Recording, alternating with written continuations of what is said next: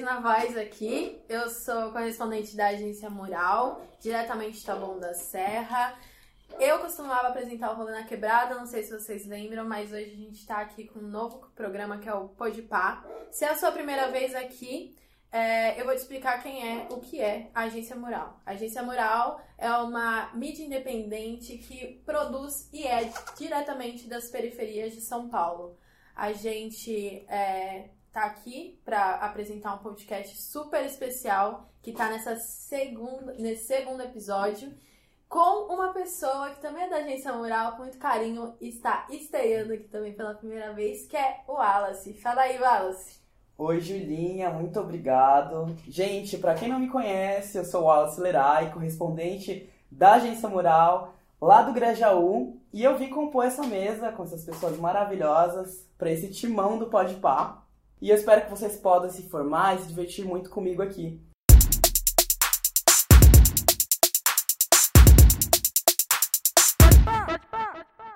Me explica aí o que é o Podpah pra o galera. Podpah, o que é o Podpah? O Podpah é um podcast produzido e gravado pela agência Mural com o objetivo de entrevistar e mostrar artistas da periferia, de todas as periferias. E semanalmente a gente está aqui gravando, falando com outros artistas da periferia.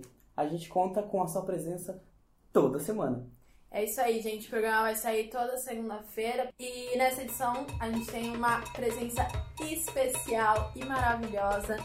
Arruda pra proteger, coragem pra te guiar. A benção dos orixás, licença, deixa eu entrar.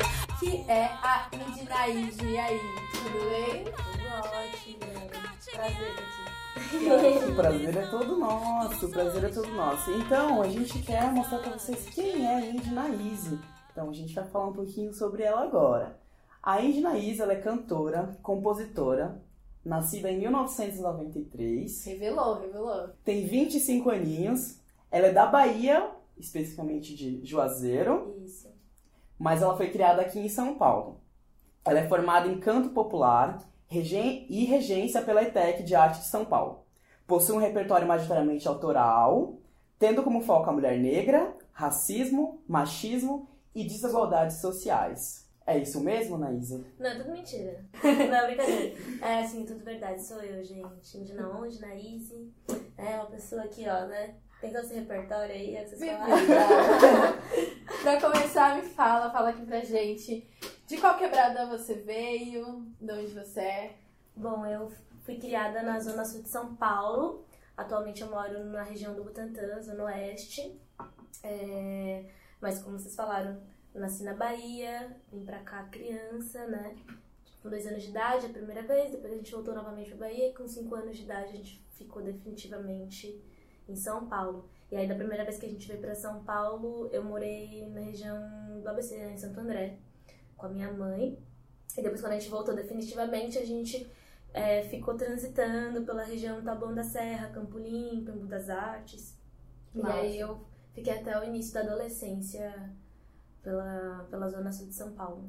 E qual que é a sua relação, assim, com a Bahia? É algo que é muito ativo, assim? Você tem memória, você volta pra lá às vezes? Como isso te influencia também como pessoa, sabe? Não tem como ter uma distância, né? Porque minha família inteira é baiana. A cultura, ela permanece viva porque faz parte da gente, né?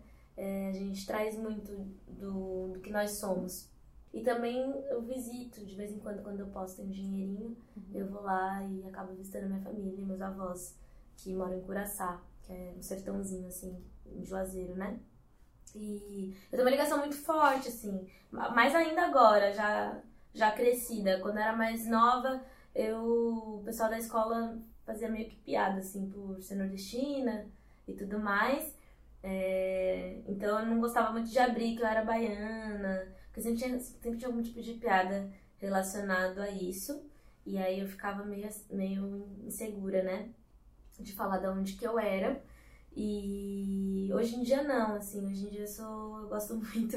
Na verdade, eu gostaria de ter passado muito mais tempo lá do que eu passo na cidade, assim, porque a cidade acaba endurecendo muito a gente, né? Quando eu vou pra lá é sempre um aprendizado muito grande na questão da humanidade mesmo, no trato com o outro, na troca de afeto e tudo mais.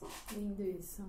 E eu queria saber ah, de onde que vem essa inspiração na sua área musical. Você sempre gostou de música? Como é que foi isso?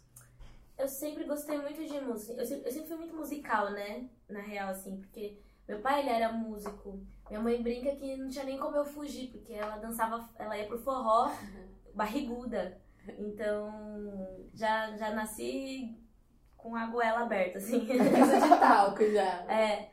E meu pai, como ele era músico e tudo mais, ele sempre me influenciou muito. Ele, na verdade, foi a pessoa. é, antes de eu estudar música ou, ou decidir isso pra minha vida, ele sempre foi a pessoa que mais falava que eu tinha potencial, que mais acreditava em mim. E aí ele, ele percebia isso, às vezes ele me levava quando ele ia tocar em algumas festas em condomínios fechados.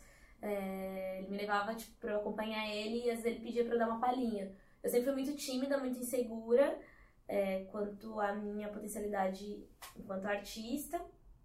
Então, às vezes, eu relutava muito de cantar com ele, isso às vezes até chateava ele, porque em casa, né, era uma pessoa que só faltava. eu- minha mãe falava que eu gritava mais do que cantava, que eu cantava mais alto que o rádio.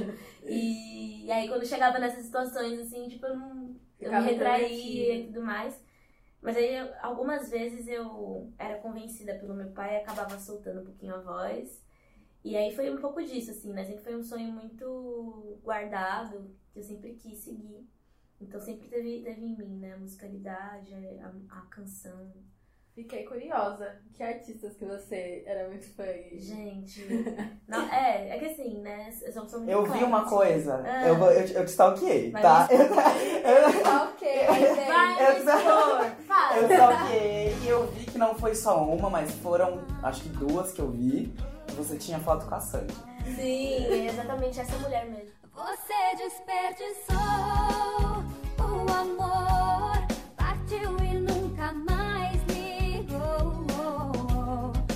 Ela foi minha maior, minha maior referência, assim, mesmo, na infância. De tudo, assim, de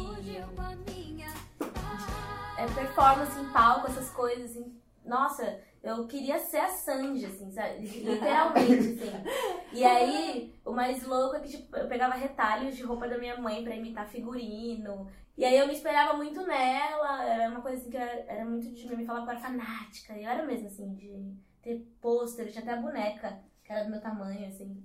É, aí meu pai, a- meu pai vendo isso também foi me apresentando outras referências, né? Aham. Foi me trazendo outros artistas. Aí com sete anos eu comecei a ouvir Elis Regina.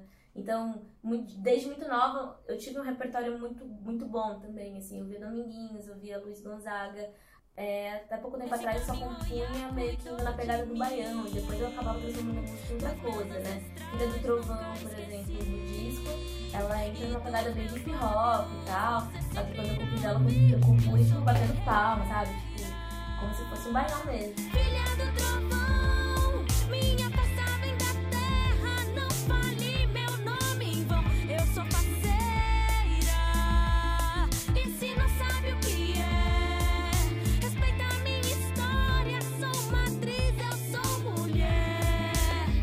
E ó, eu queria já fazer o gancho dessa pergunta de artista, de quem inspirou. Eu queria saber se teve algum artista que você nunca imaginou que você ia conhecer e você conheceu. Vamos lá. Bom, que eu conheci, achei que não ia conhecer a Sandy. Tipo, você fala, você fala de trabalhar. Pode ser os dois, pode contar os dois. Tá. De achar que eu nunca ia conhecer, eu achava, eu via a Sandy muito como inalcançável. É, até porque, tipo, eu cresci com muitas dificuldades financeiras e tudo mais. Tudo que eu conseguia de CD, disco, essas coisas, meu pai que tinha um pouco mais de acesso, e aí ele acabava me dando é, e tudo mais. Eu fui em dois shows deles, quando eu era novinha. Fui no Pacaembu, da arquibancada. Nossa, e assim, pra mim era o mais perto que eu chegaria dela. Que era, que- imagina, a gente ver um show da arquibancada do Pacaembu. Duas formigas, né? Lá no palco. pra mim esse era o, mais, era o mais próximo que eu chegaria da Sandy. E quando eu a conheci, que foi quando eu ganhei um sorteio pro camarim dela, é muito, muito louco, gente. Porque eu tava no metrô, eu tinha recebido uma notícia bem massa relacionada ao meu trabalho, mas não me atravessou tanto. Cinco minutos depois, meu amigo me liga e fala: Gente, você foi sorteada pra conhecer a Sandy. Eu comecei a cair no choro. Mas eu chorava. E eu falava: Eu não acredito que eu vou conhecer a Sandy. E o metrô inteiro, assim, ó, tipo, Gente! Que imatura! né? Meus amigos assim, né? Tipo, o que que tá acontecendo aqui? Cheguei em casa, chorei o dia inteiro, ouvi toda a discografia. Porque pra mim não era um sonho que eu tava realizando somente, era o sonho da, da criança que sempre via como algo inalcançável mesmo. E aí quando aconteceu, depois de 18 anos sendo fã, acabei conhecendo a minha maior referência da- de infância mesmo. A hora da Agora, de trabalhar, uma pessoa que eu nunca imaginei que ia trabalhar. É... Ai, gente, eu não posso abrir. Por é quê? segredo. Gente, Mas- mas vocês vão ficar sabendo. A, a gente vai Ah, ficar é. sabendo, só seguir nas redes sociais. Tá Exatamente. ali, entendeu? E aí a Exato. gente vai. Você falou um pouco sobre composição, eu queria saber como é que começou esse processo, né? Porque hoje você tem várias músicas autorais. Como é que É. você começou a escrever? Complementando a pergunta da Júlia, eu acho que, você, é, pelo que eu pude ver pelo, pelo seu álbum, você gosta de contar algumas histórias, né? é. As, su- as suas músicas existem personagens, e personagens da vida real, na Uhum. maior parte das vezes, e eu queria saber de onde também vem essa inspiração. Tá. É, respondendo quando começou o processo de composição, né? Eu, eu não me via como compositora quando eu comecei a estudar na ETEC, eu me via apenas como intérprete, porque sempre são processos, né? Eu me aceitei enquanto cantora, então eu preciso entender esse processo de me aceitar enquanto cantora. Tava entendendo esse processo estudando música. E pra partir, para dar esse próximo passo da composição, pra mim era um obstáculo muito grande, primeiro porque eu não domino nenhum instrumento musical Uhum. completamente. Eu sei o básico do básico, assim, né? Sei reconhecer algumas notas, pego nota de referência e é o máximo que eu faço. E aí, quando chegou o momento em que eu senti que eu poderia compor, foi quando meu pai faleceu. É, porque eu já escrevia poesias, já escrevia textos, já me expressava de outras maneiras o que eu sentia. É, só que eu não sabia que eu podia fazer isso tudo virar música. E aí tem o processo, né? Pôr a melodia. Eu falava, bom, eu consigo escrever a letra, mas eu não consigo pôr a melodia. Então eu vou mandar pra pessoas que conseguem musicar. E aí eu escrevi a poesia da música Saudade, mandei pro meu amigo Neco Vieira.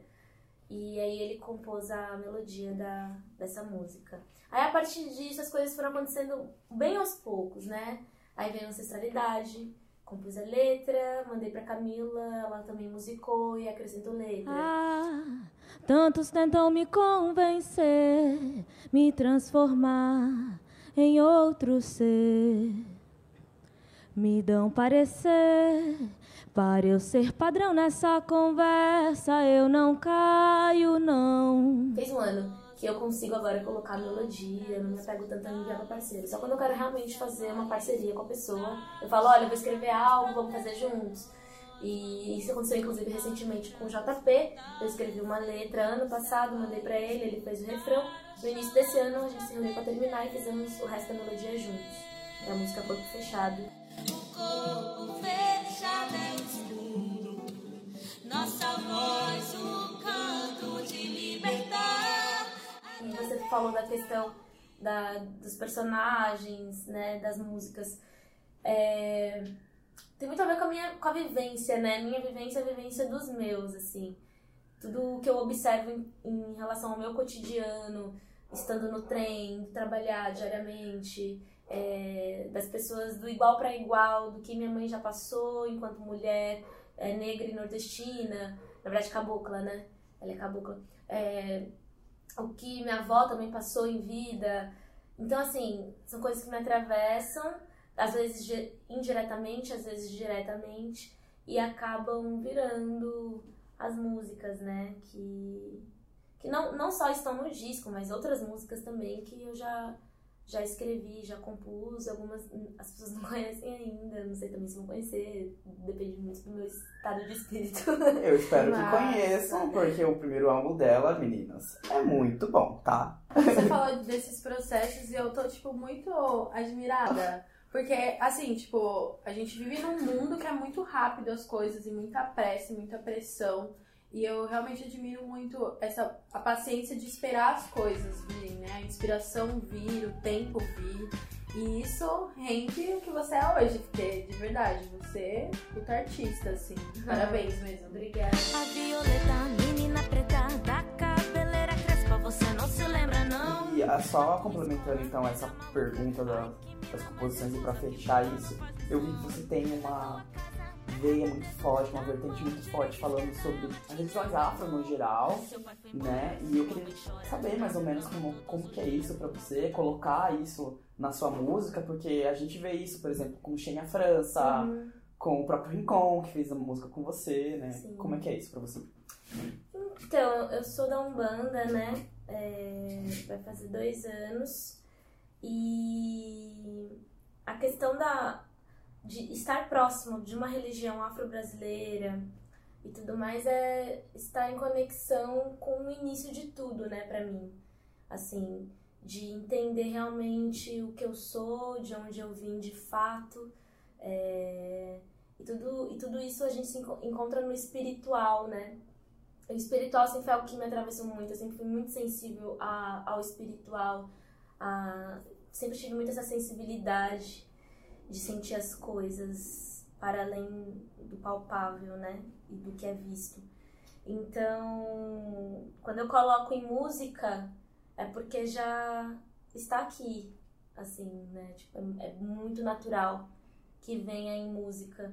Não é na- nada muito pensado, ah, vou fazer. Tanto que aconteceu uma coisa que é muito louca, que um dia eu, sentei pra escrever sobre um amigo meu. Falei pra ele, eu vou escrever uma música pra você. E aí eu sentei pra escrever a música pra ele, e em meia hora saiu uma música, um ponto, pra Oxóssi. Meu amigo é filho de Oxóssi. Nossa. Então, Nossa, assim... que demais. que demais. É, foi, foi pra Oxóssi, mas foi pra ele. Então, sabe, tipo, é uma coisa assim, muito da, realmente da, da conexão. Acaba acontecendo, tipo, não tem muita explicação. A gente não explica esse tipo de coisa, porque são coisas que Só sente, né? certeza. é muito do, do sentimento mesmo. A gente falou muito de composição, mas essa mulher aqui, que eu fiquei sabendo na minha stalkeada também, porque eu também stalkeei. Você ganhou um festival em 2014, foi isso? Conta Isso. essa história pra gente. Então, é, quando eu tava meio que aceitando música assim na minha vida, né? é, conheci o Ayrton Júnior. Ele era, tinha amizade em comum com uma amiga minha que divide apartamento comigo. E aí nisso ele tava lá no apartamento tocando. E eu comecei a cantar. E aí ele ficou tipo, nossa, que voz bonita. Nisso ele é do Guarujá. E aí ele tava na banda da, do festival. E aí deu um start nele, ele me ligou, ele falou, olha, se inscreve no festival, eu quero escrever você, porque eu acho que você tem potencial. Aí eu falei, mano, você tá viajando, eu nunca pisei no palco, nunca que eu vou cantar nesse festival. Ainda vai agora, você acha? Tô mal saindo aqui na rua pra comprar pão. e aí, ele, não, vai, escolhe duas músicas, uma pro, pro primeiro dia, e aí se, se você passar pro segundo, você compete com a outra no segundo. Eu ganhei o festival em primeiro lugar em todas as categorias. E aí, pra mim, isso foi, foi o start realmente de tudo, assim. Que eu, de fato, eu mesma olhei pra mim e falei, é, eu tenho potencial, eu vou sim, sabe? E aí, eu dei meu primeiro passo pra música, que foi quando eu passei na ETEC de Artes e tudo começou. Tem uma coisa que eu vi também, que assim, eu achei sensacional, porque eu particularmente amo essa artista, de Ah. coração, né? E quando eu vi aquilo, eu falei assim, não, essa menina é muito boa mesmo, é isso. Ai, Olha o mistério dele, né? Ele faz todo mas isso aqui é a Elza. Soares falou alguma coisa. Elza, pode entrar. Elza tá no estúdio. Mentira, gente, não tá não. Da Elsa, talvez, né? Ah, Eu vi que você participou do clipe Dona de Mim. Meu Deus! Olha, Linda, maravilhosa, é quase, né? Outra deusa. eu queria saber como é que foi o processo de participar desse clipe. Eu vi que você participou do coral no final, que aquele Sim. coral é maravilhoso. Faz Eu toda a diferença no clipe. Quando lançou, eu ficava assim, ó. Só voltando no coral. assim. Eu- eu vezes. E Eu tô- queria saber como é que foi participar disso. E uma pergunta: o que, que é ser dona de mim pra você? Olha. Ai, gente. o processo da gravação com a Isa, assim, foi muito incrível. Ela é uma pessoa muito simpática, muito extrovertida, deixou a gente à vontade no set o tempo inteiro. Antes de, da gente entrar no set, a gente tava cantando pagode no camarim e ela tava numa cabine completamente fechada só pra ela. E aí a gente tava tocando pagode, de vez em outra ela cantava lá na cabine, a gente ficava tendo vários periquitos. e aí teve um momento que a gente falou, gente, agora vamos ensaiar o coro? E aí a gente começou a ensaiar e tal, a gente começou a brincar com alguns improvisos que a gente poderia fazer e tal. Aí ela simplesmente saiu do cabelo com o cabelo assim, metade feito, metade não feito. E falou assim, gente, tá lindo, mas vamos fazer assim? E aí ela começou a fazer junto com a gente. Sempre dou o meu jeitinho. É bruto, mas é com carinho. Porque Deus me fez assim, dona de mim. Tá assim, estado maravilhoso, né? Que foi bastante emocionante. Agora, o que é ser dona de mim? Cara, eu acho que eu vim entender isso do meio do ano passado pra cá, assim. Sobre ser dona da- das minhas escolhas é, e não ter medo delas. Eu acho que ser dona de si é você ser segura do que você quer pra você mesma e mais ainda do que você não quer. Ser dona de mim é todo esse processo de autoconhecimento, de voltar pra mim mesma quando eu precisar voltar, de extravasar quando eu quiser extravasar, de chorar quando eu quiser, de rir escandalosamente quando eu quiser também e de respeitar os meus processos. Vocês ensaiaram, né? Não, Muito gente. linda a resposta, gente. Ela é maravilhosa. Eu também tô aqui. Eu falei assim, gente, pode, pode acabar a entrevista. Aqui. Ah, aqui, É, acabou, aqui. gente. Obrigada. e você é muito ativa no Instagram, né? Ai. Como é que você usa? Conheceu, assim? Uso até no banheiro, às vezes. Eu, eu tenho essa. Eu também no Instagram sou muito viciada. Foi por lá que eu dei uma saqueada em você e eu vi umas coisas muito interessantes. E uma delas que eu achei é que você tem uma identidade visual muito marcante. Eu acho que você é uma artista que traz isso na sua vestimenta, na sua, na, na sua forma de falar, na sua música, né? E teve uma coisa que me chamou a atenção, que foi justamente as suas roupas. E eu queria saber como é que se foi, assim desde o início. Se você já se vestia assim, como é que se é importante ter essa identidade Você também. foi construindo isso. Eu acho que, é, enquanto artista, a imagem ela é importante. Não, não, é, não é o mais, né? Apesar que nesses tempos de rede social e tudo mais, acaba sendo o que mais chama, chama atenção, né? Eu até brinco que se eu posto algo sobre minha música, dá X like. Se eu posto minha bunda, dá tipo 2 mil, tá ligado? Eu acho diferente, né? É. Então, tem, tem esse choque, né? Das coisas. É, eu sempre gostei muito de tudo muito bem feito. Eu sou muito perfeccionista quanto ao meu trabalho. A minha identidade visual, sou formada em multimídia. Então, naturalmente, eu vou ter tique com essas coisas. Então, meu feed é organizado. Se eu vou editar foto, é tudo com o mesmo filtro, é tudo a mesma cor. Se eu vou mudar, o, é, eu quero mudar o grid tudo mais, essas coisas, eu vou seguindo tudo uma, um caminho, né? Tudo mais. E eu que também faço os meus flyers de divulgação, eu que fiz toda a divulgação do meu disco é, de flyer e tudo mais, assim, porque eu tenho essa coisa de fazer as coisas do meu jeito e como eu também não tenho como monetizar, pagar e tudo mais, eu mesma vou lá no Photoshop aplico tudo que eu sei e acabo mostrando isso pro meu público, né? É, o que eu fico muito feliz quando as pessoas trazem esse retorno, né, de acharem massa, que eu tenho uma identidade visual massa e, e, tudo, e, e eu penso assim, caramba, né, legal, tá, tô indo bem, assim, tô fazendo um trabalho massa. E sobre as vestimentas, é algo recente, assim. É, eu falei na questão de ser dona de mim do meio do ano pra cá. É, começou também do meio do ano pra cá. Essa questão de me entender de outra maneira, enquanto pessoa, enquanto mulher, de olhar pra mim de outro jeito. É, eu acho que agora a minha identidade, a minha forma de me expressar através das minhas roupas é muito mais segura e com a autoestima elevadíssima, que era algo que eu não tinha.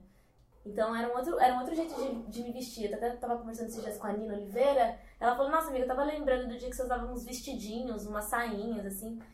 Que eram roupas, se você parar pra pensar, de uma pessoa introspectiva, de uma pessoa que tá fechada num mundinho, de uma pessoa que às vezes você não percebe, mas que tava sofrendo muito.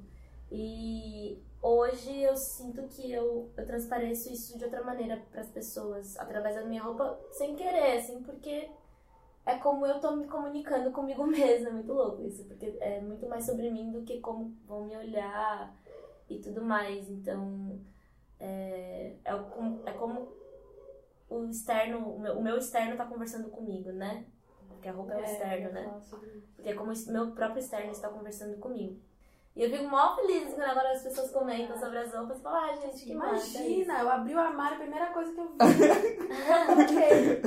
Não, Básica. não é assim não. Queria que fosse. Eu abri o guarda-roupa, eu sou uma pessoa muito precisa. Eu jogo roupa pra tudo quanto é lado, assim. Tanto que minha cama hoje tá o quê? Uma vergonha.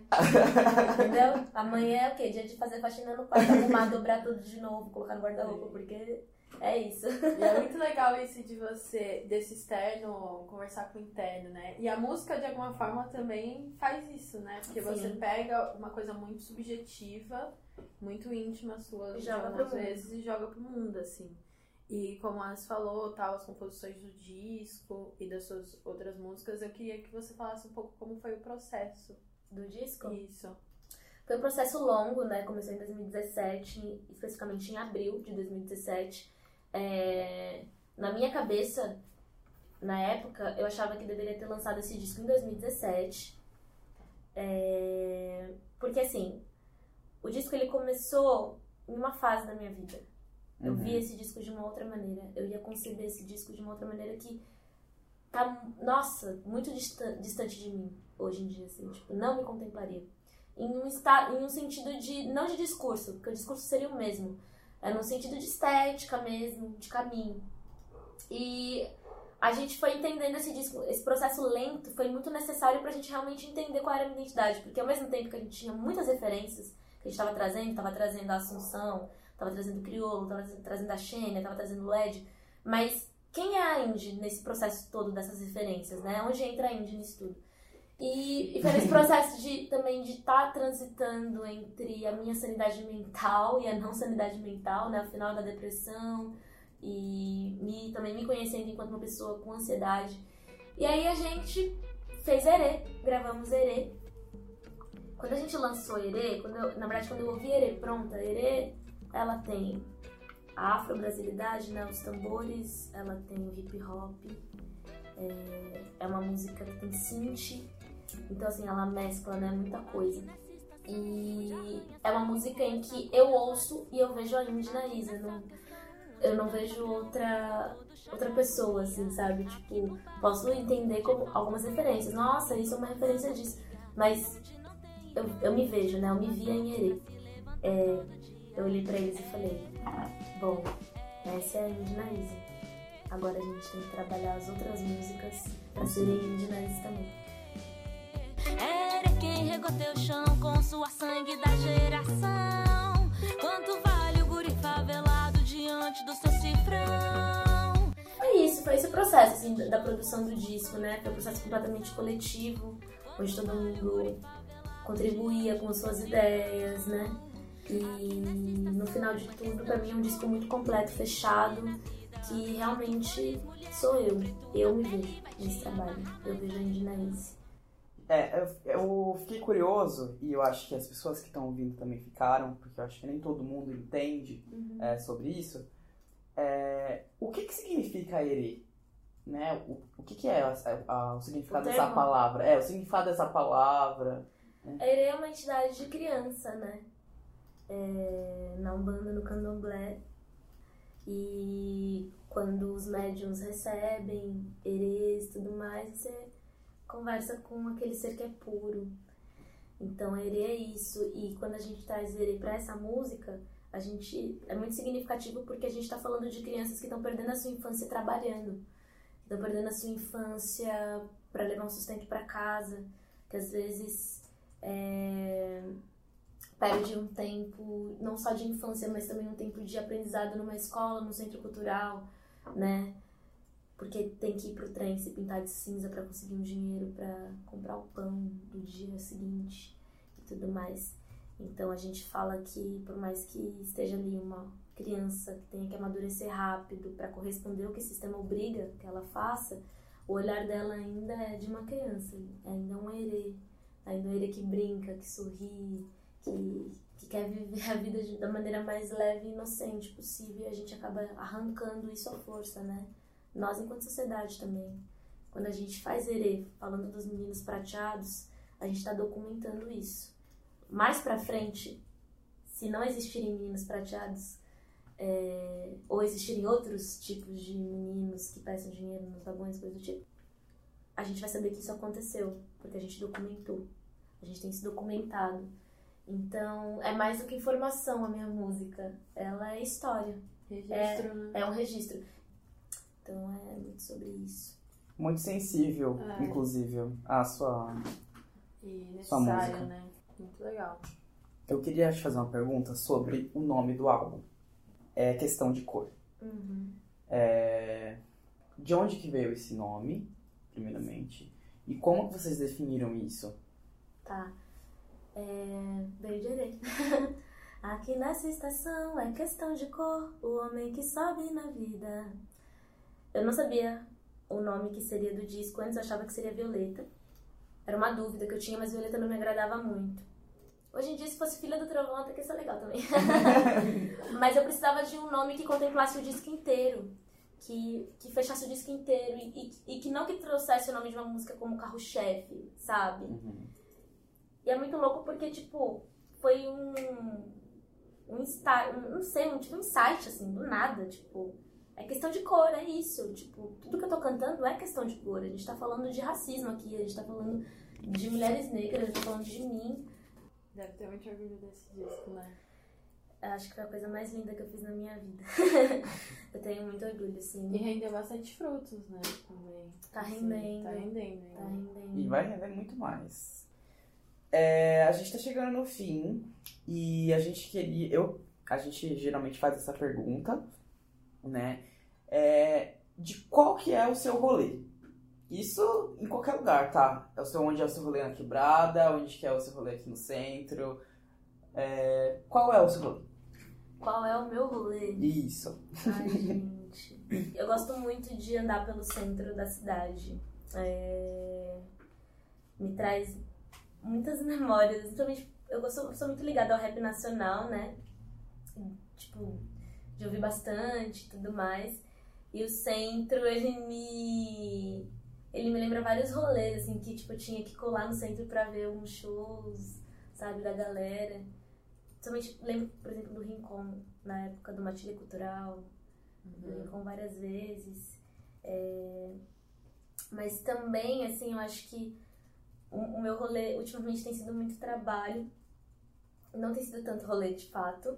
É, às vezes eu arrumo um tempinho pra ir na Parelha Luzia, que é um outro rolê que eu gosto muito.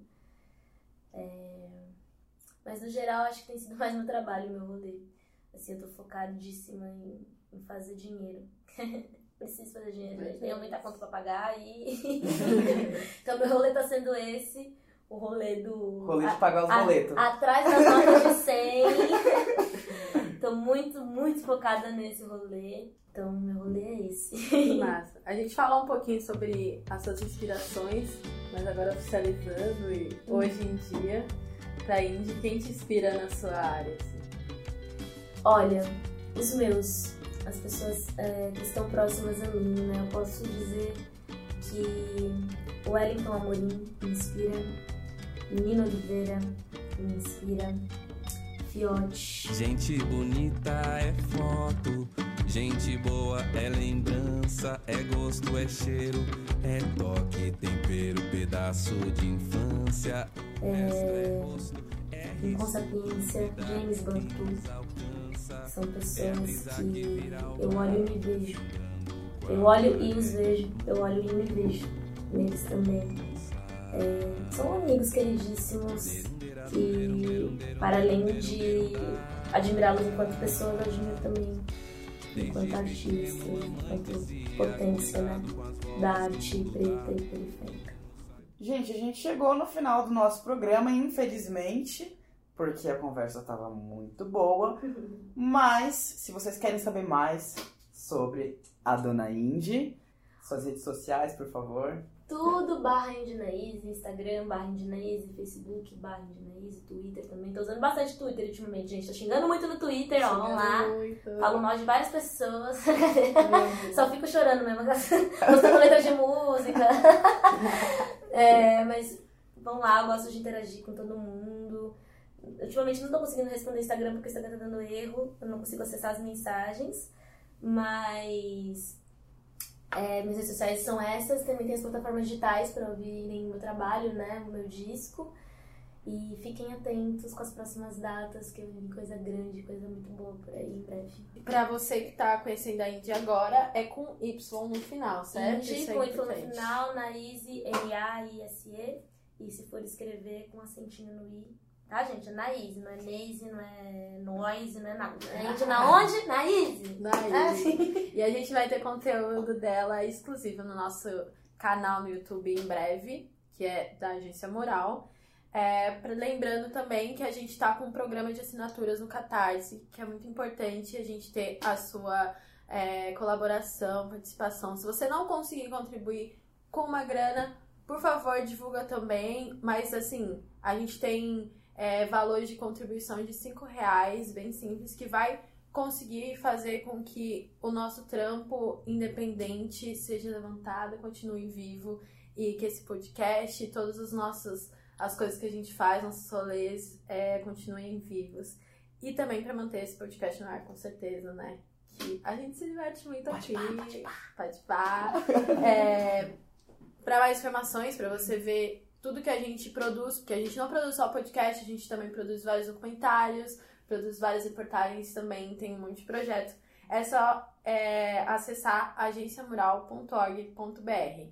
Fazendo merchan pessoal, também uso muito Twitter. Se você quiser me seguir, é Reis Julia V. E você? Bom, e o meu é tudo igual a da Anaís, é tudo Wallace Lerai com dois L's. O Lerai é tipo Leroy, só que o A. É isso. Segue nosso diretor também no Twitter, Anderson Menezes com S. Tá bom? Que ele tá aqui, ó, deu aquela olhada. Ah. brincando. e é isso, galera. Obrigadão demais. Esse programa foi produzido por Carol Coelho. A edição de áudio é da Carol Franca. Arte de Mireia Lima. Direção de Anderson Menezes. Além dos maravilhosos apresentadores Wallace Lorai e Julia Reis. Também colaboram nessa edição André Santos, Lara Deus, Luana Nunes, Jéssica Silva e Lucas Veloso. Muito obrigado, Naís. Tchau, gente. Até mais. Tchau, gente. Beijo, valeu.